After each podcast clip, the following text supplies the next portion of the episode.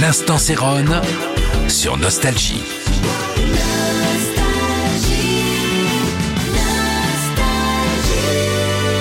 Salut, c'est Céron, ravi de vous retrouver. Alors évidemment, je ne peux pas, euh, en toute modestie, ne pas vous parler de certains titres, car j'ai fait partie de cette période, donc on va passer dans l'ordre. Le Vinci Minor, donc je sentais, euh, je sortais d'un groupe qui s'appelait Congas, qui avait été très populaire dans les années euh, première partie de 70s.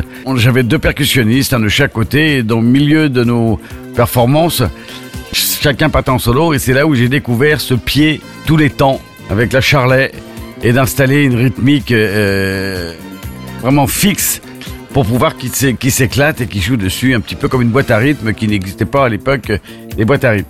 Et quand j'ai fait la Vinci Mania, première chose que je me suis dit, je veux pas être en challenge pour que ça passe en radio, donc je vais faire un, titre très très long. Déjà que ça va me donner le temps de faire plein d'arrangements que j'aime. Donc toutes mes influences, que ce soit les cordes de Barry White, que ce soit les, les cuivres de Chicago, que ce soit des basses euh, très lancinantes, quelque chose qui t'emporte. Et puis euh, je me suis fait un film un petit peu et, et je me suis dit que j'allais en faire euh, la musique de ce film. Donc c'était un petit peu de la mise en scène musicale. Donc euh, c'était, euh, ça a été un moment assez incroyable pour le faire et ce qu'il en est devenu et là où il m'a porté. Love in C minor euh, pour vous plaire.